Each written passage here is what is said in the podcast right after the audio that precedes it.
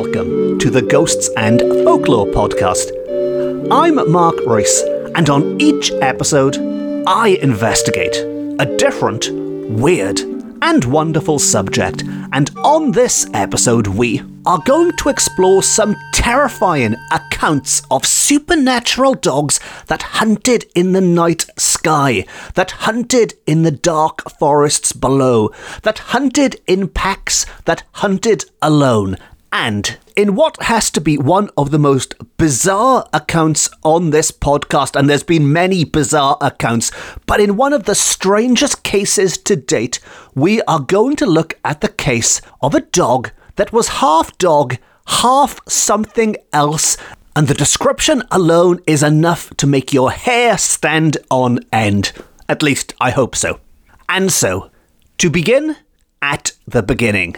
And regular listeners might remember that back on episode 134, I looked at the supernatural dogs connected with the wild hunt in Wales. And don't worry if you missed that episode, I will bring everyone up to speed quickly now. And of course, you can go back and check it out after this one. But back on episode 134, we looked at the Cŵn Annwn, the hounds of the underworld, who are led by their master as they chase people on certain nights of the year, like Halloween and various saints' nights. And these wild hunts that they went on, as they were called, were, as the name suggests, hunts and they were wild. If you can picture a boar hunt or a deer hunt, but the dogs and the people doing the hunting are big, scary, supernatural creatures, you get the rough idea. But they weren't the only creatures, they weren't the only dogs that were out and about hunting on these special occasions. They were joined by all manner of curious characters, such as Mallt y Nos, Matilda of the Night, a screaming banshee like figure who drove on the hounds. And dogs weren't the only animals, there were horses ridden during these processions, which are described as coal black with fiery eyes that glow like furnaces. And there were, of course, dogs, which is the whole point of this episode. See, I said I'd get you up to speed nice and quickly. There were, of course, dogs. And while the dogs hunting on the grounds and in the forests and through the dark lanes were known as the Cŵn Annwn, they were not the only dogs on the prowl. There were dogs called the Cŵn Wybyr, which can be spelt slightly differently. It's W Y B Y R or W Y B I R which does change the pronunciation slightly, and I'm probably going with the wrong one here, but I'm going to go with Cŵn Wybyr. And the Cŵn Wybyr hunted the skies, and they did not do so quietly. In fact, their howl rang through the heavens. And when I say it was a sound that signalled death, that is in a literal sense, because the howl of the Cŵn Wybyr was believed to be a death omen. Yes, a good old death omen, a popular subject on this podcast. In fact, the last episode was dedicated to death omens. And folklore tells us that, in several instances and districts, the Cŵn Annwn, the dogs of the underworld, whose haunts were solitary woodlands, ravines, and lonely valleys, had rivals in the Cŵn Wybyr, the dogs of the sky, whose clamorous noises in various keys were startling indications of disaster. So to hear the cry of the Cŵn Wybyr of these dogs of the sky was an ominous, unavoidable prophecy that somebody was going to die. This was the sound of a death omen. And we are told the cries of both dogs resembled those of hounds and huntsmen in full chase and their voices were like those of greyhounds or bloodhounds, sounding in the night very deep and hollow. And there was also something quite uncanny about the cries of these dogs, because as you'd expect, they are supernatural dogs, and we are told that the nearer these dogs were to mankind, the fainter were their voices. But the farther away, the louder they sounded. So the closer they get to you, the quieter their cries are. Maybe lulling you into a false sense of security because it sounds like you finally escaped them. You've shaken them off and they are moving away from you, but in fact, they are just about to pounce. And when I say pounce, that does mean in a literal sense as well, because not only could these hounds, could all of these creatures out and about on the wild hunt serve as omens of death. Their cries could signal death, but at the same time, they could physically harm you. And to continue, in Welsh mythology, Arawn, the king of the underworld, and his dogs were accused of sometimes doing harm to mortals, and they were supposed to inflict perpetual torment on disembodied spirits who were doomed to everlasting wanderings on earth or in air. And if that wasn't enough, it continues by saying in Welsh folklore, these dogs, when heard in packs, prophesied disaster and doom to ancient families and to the peasantry, misfortune, calamity, or death. So, all in all, these dogs are pretty bad news.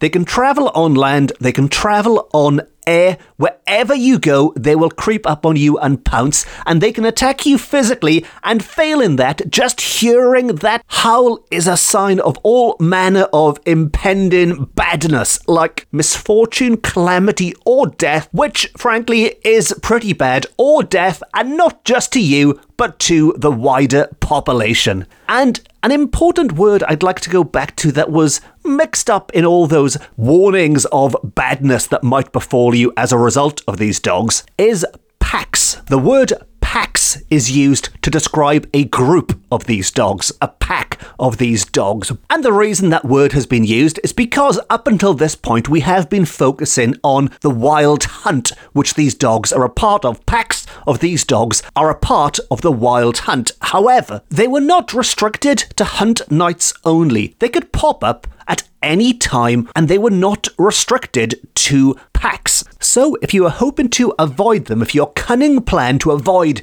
these hellhounds was to stay indoors on the specific nights when they are out hunting, to stay indoors on Halloween or St. John's Eve or whatever night it might be, sadly, that is not going to work because they can pop up effectively on any night of the year and they can pop up alone. And we are told that if they are heard singularly, if they are heard on their own, just one dog, it always denoted sickness and death. And it turns out you're actually much more likely to see them on their own, or in smaller groups at least, than in these big packs, because we are told again that seldom to the main procession nights they were seldom seen in whole packs, but smaller parties of them were frequently encountered. Frequently encountered smaller parties of three or seven or nine, and of course sometimes just the one of them, because we are told that Sometimes a stray dog wandered from the pack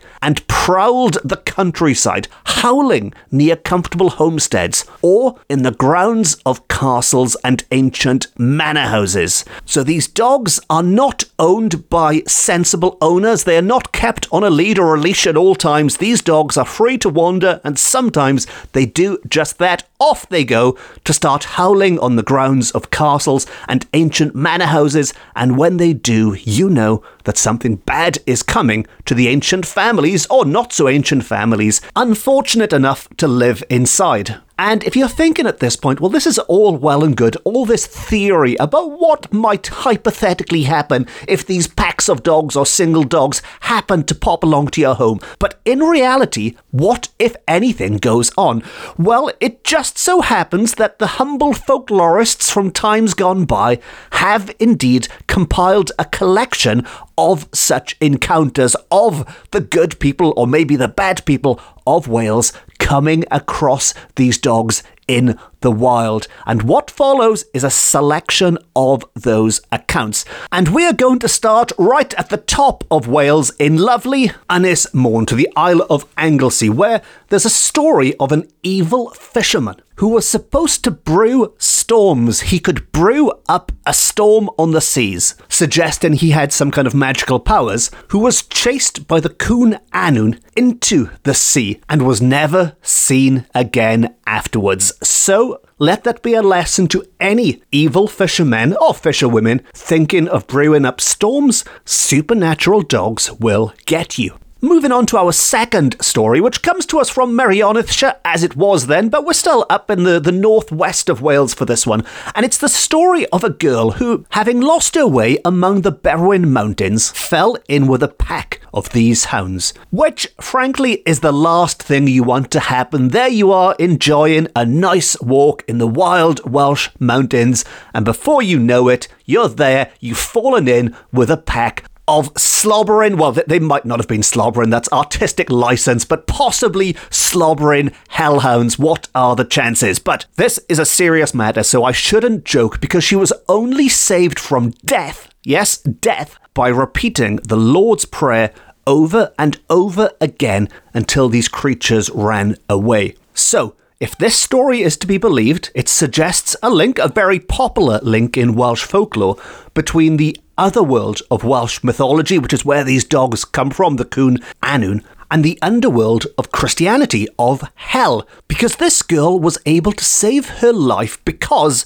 she was a good Christian, just like most of the population back in the good old days, and she could recite the Lord's Prayer. Now, if these dogs had no connection with Christianity, that prayer would presumably have been worthless. But the fact that it did the trick does suggest that by, by this point in time, at least anyway, Christianity has very much been woven into these tales and is the power for good against the power of evil. Now, moving on to our third story, which takes place in the beautiful Vale of Clwyd. And just to clarify, that is a quote there, although I agree, the Vale of Clwyd is indeed beautiful. But folklore tells us that in the beautiful Vale of Clwyd, where an Englishman was nearly killed by the Cŵn Annwn and gladly made his escape from Wales, afterwards saying its demons were the curse of the country. And, and, and there's quite a lot to unpack then in a very short story.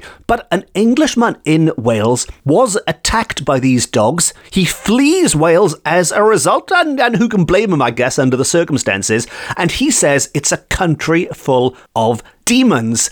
And again, the mention of demons does, of course, suggest a Christian connection, this strong link between folklore and Christianity. But it also points to all manner of tensions between the English and the Welsh in the 19th century, which, frankly, is a much bigger topic than the kind of nonsense I talk about on this podcast. It's probably a little bit beyond the scope of this episode, but nevertheless, it's an interesting added element to bear in mind. Let's just say this particular Englishman probably didn't hurry up and book any holidays in Wales after these events. And moving on to our next account, which is in modern day Gwynedd, we're going to Aberdaron, which had a pack of these dogs, we are told, that pursued a clergyman who, from the pulpit one Sunday, denounced all smugglers as children of Beelzebub.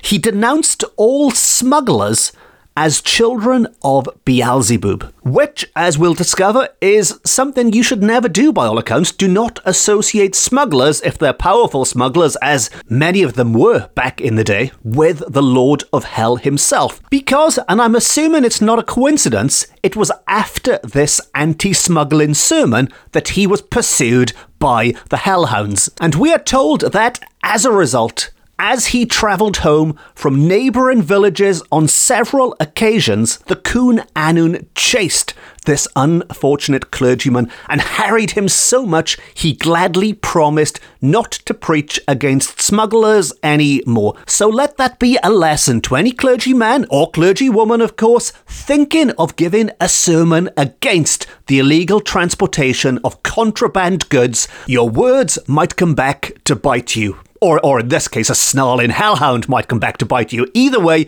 you might get bitten. And As with the previous story about the Englishman, I think this one does also open itself to further questioning that probably goes beyond the scope of this podcast again. I mean, I'm just thinking about should a clergyman really be bowing down to the pressure of criminals? I mean, what would what would Jesus do? Jesus would surely stand up to these smugglers. But again, that's a debate for another day because we're going to move on to Montgomeryshire this time again as it was where another pack of Cŵn Annwn, but this time accompanied by their master, by Arawn, were said to have their kennels in the recesses of Plynlimon, the highest point of the Cambrian mountains. And, to quote, they frequented, these hounds frequented a deep ravine on the road to Llanfihangel Nant Melan, and many stories were formerly told about the depredations they accomplished in the neighbourhood of Old and New Radnor. So, no real examples of the kind of shenanigans these dogs were getting up to there, but nevertheless, we can assume they were not getting up to any good. And it wasn't just in and around these mountains. If this isn't enough places yet where these dogs have been encountered, we are told, in fact, that all the dreary valleys of South Wales, and again, just to be crystal clear, that is a quote. We had the beautiful Vale of Clwyd, but now we've got the dreary valleys of of South Wales, and as far as I'm concerned, they are all beautiful, but nevertheless, the dreary valleys of South Wales were supposed to be haunted by these hounds, which frankly is a big lump of land. They are all over the south, but there are some places in particular that are celebrated for these mysterious visitants, and they are the Vale of Taff above Cardiff, the Rhondda Valley, and the Vale of Neath. And if you aren't familiar with Wales and with these areas, let's just say that's a lot of ground that they cover. Now, moving on to the Vale of Glamorgan, which wasn't just mentioned in that long list, but is in the south and is not getting away with it, I'm afraid. But in the Vale of Glamorgan in Llysworney, and it was in the vicinity of these creatures' haunts that people so late as 40 years ago, so we're talking about the late 1800s now, people spoke in the Vale of Glamorgan with bated breath of Entwistle and his pack of phantom hounds tearing along the road near Marlborough Grange and Nash Manor.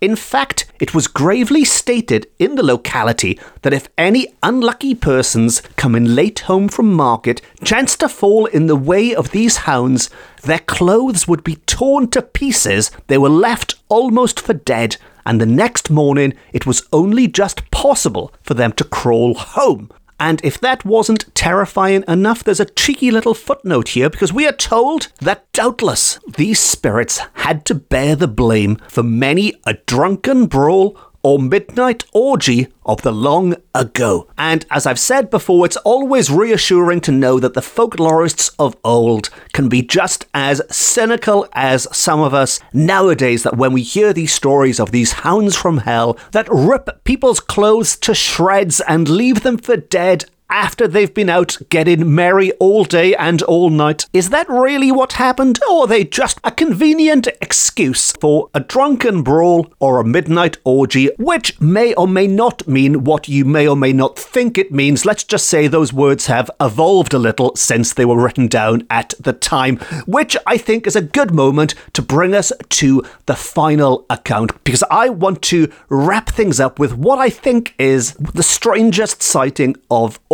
And this one, once more, is in the Vale of Glamorgan. You're really not getting away with this Vale of Glamorgan near Wilton Crossways, where a roadway, we are told, is haunted by a terrible coal black dog with eyes like balls of fire. This creature is said to follow people like a footpad and to snarl and howl if a person halts or looks backwards. And that isn't even the strange sighting I meant. I mean, don't get me wrong, it is pretty strange sounding, this coal black dog with eyes like balls of fire that snarls and howls and stares and follows people and all the rest of it. But this wasn't the only spirit hound, as they refer to it, frequenting the area. Poor old Vale of Glamorgan. There was an other kind of spirit hound haunting the area. In fact, we are told that so late as a few years ago. And again, bear in mind, we're talking about a century ago, but even so, in relatively recent times, you know, we're not talking centuries and centuries and centuries ago, we're talking maybe the early 1900s here. And this other spirit hound, this second spirit hound, is described as having half of its body, the top half of its body, in semi human form. The top half of its body is in semi human form, while the other half, the bottom half, the lower limbs, were those of a light spotted dog. Yes, were those of a light spotted dog. So you, you might be a little confused at this point. I was just as confused as well when I first came across this account. But let's start with the easier part to get our head around. So the bottom half of this spirit hound is that of a light spotted dog. I think that part is not too difficult for us to visualize, but the upper half was semi human form, which suggests that it was, or is, if it's still out there somewhere in the Vale of Glamorgan, but it was half human, like a werewolf caught mid transformation, and a werewolf, of course, that isn't transforming into a wolf, but rather it's transforming into a dog, a light spotted dog, which, granted, does take some of the terror out of it. A werewolf definitely sounds scarier than a were spotty dog, but nevertheless, there's a little bit more to the description I haven't finished yet, and we're told that the eyes were large like moons, and sometimes smoke came out of their mouth. Very diabolical, or maybe they were a secret smoker, but either way, smoke came out of their mouth. This animal made unearthly howlings and glared fiercely, rendering people senseless with his glances. The eyes alone were enough to reduce people to gibbering wrecks. That's how scary this not very scary sounding half man, half spotty dog creature was. Those eyes alone could make you crumble. And what I particularly like about this story is that I've done quite a few episodes now, well, well, well over a hundred episodes now.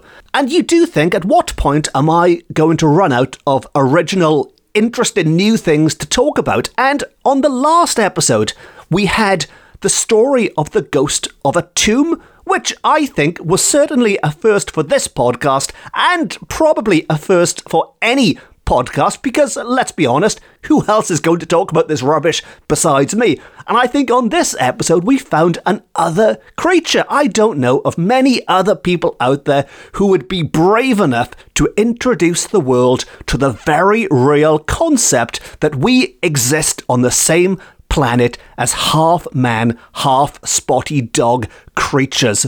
A creature that is so strange, it's half dog, it's half man, it's got big eyes like moons, it's having a cheeky cigarette or there's smoke coming out of its mouth, and it howls and it barks and it glares and it's just wonderfully, wonderfully bonkers.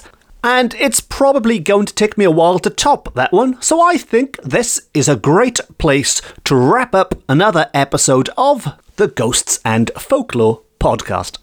If you enjoyed this episode and you haven't already, please consider pressing the subscribe button and you will never miss an episode ever. If you really enjoyed it and you'd like to support the podcast, you can review it, you can rate it, you can tell your friends about it.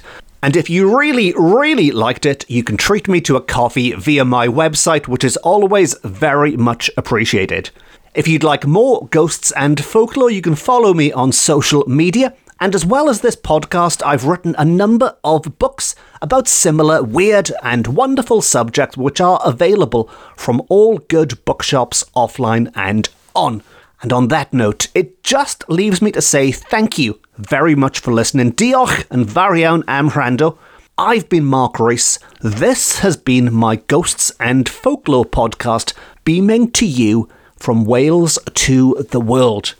And remember, if you do find yourself staying out a little bit too late at night, maybe you've had one too many shandies, you've lost track of time, and if things get out of hand, if there's some kind of mischief, if there's fisticuffs or some other unexpected event, and you arrive home late looking a little bit dishevelled, fear not, just blame it on the hounds of hell. Until next time, Nosta!